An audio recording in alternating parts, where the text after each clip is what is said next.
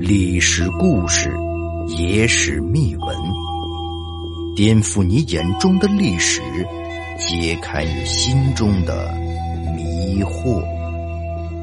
欢迎收听《小古历史秘闻》。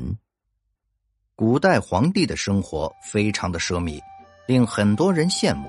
三宫六院七十二妃是封建社会当中最标志性的代表，在很多人看来，皇帝享受着奇人之福。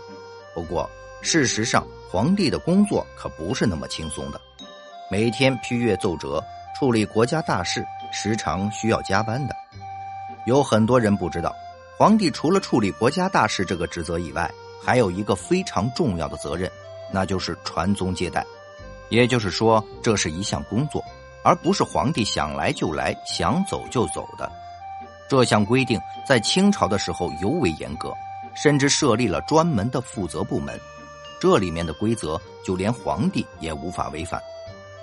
古代妃子的侍寝流程，看完介绍后，网友说：“能穿越也不当皇帝了。”这个机构就叫做敬事房，这个机构有着非常大的管理权力。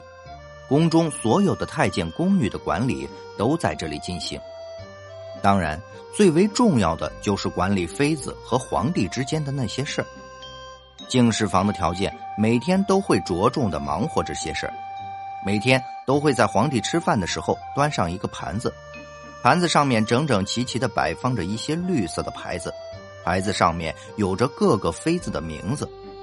皇帝要是今天想要早点休息，就不会动这些牌子；要是想要妃子侍寝的话，就会翻开一些牌子。据说牌子的名字都是盖住的，皇帝也不知道。之所以不让皇帝知道，就是要让皇帝雨露均沾，不能专门宠幸一个妃子。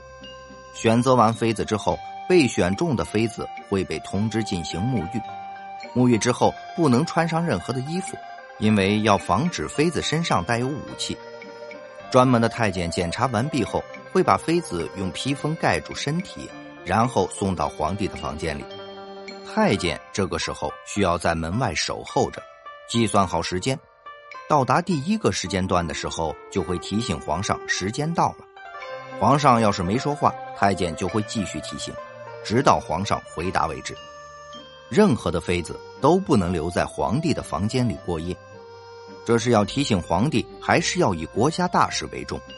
太监开门，把妃子继续背到属于他的房间里，然后将今天所发生的事详细的记录下来。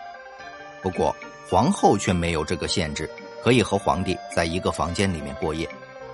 看完上面的介绍，恐怕各位对皇帝的日子有了全新的认识了吧？